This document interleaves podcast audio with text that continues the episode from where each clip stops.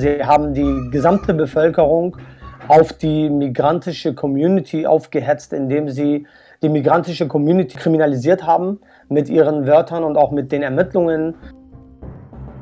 Für uns war es erstmals der Moment, an dem wir realisiert haben, dass es massive lebensgefährliche, lebensbedrohliche Gewalt auch gegenüber vietnamesischen Personen in Deutschland gegeben hat. Ein Erbe, das man in der Hand hält. Es ist Teil eines kollektiven Gedächtnisses und es ist ein Schutzraum, weil die Texte leider auch immer noch aktuell sind. Doing Memory an rechte Gewalt. Raum zu sprechen, zu erzählen, Erfahrungen zu schildern, die Möglichkeit tatsächlich der Perspektivenübernahme.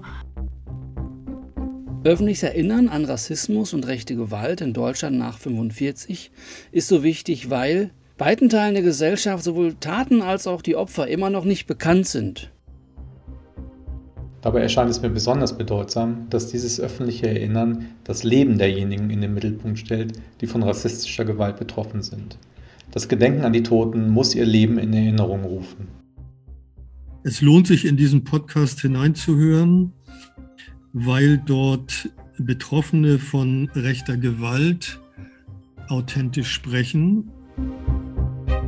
Erinnerungskultur um Protest und Mut, Kunst, Musik und Poesie.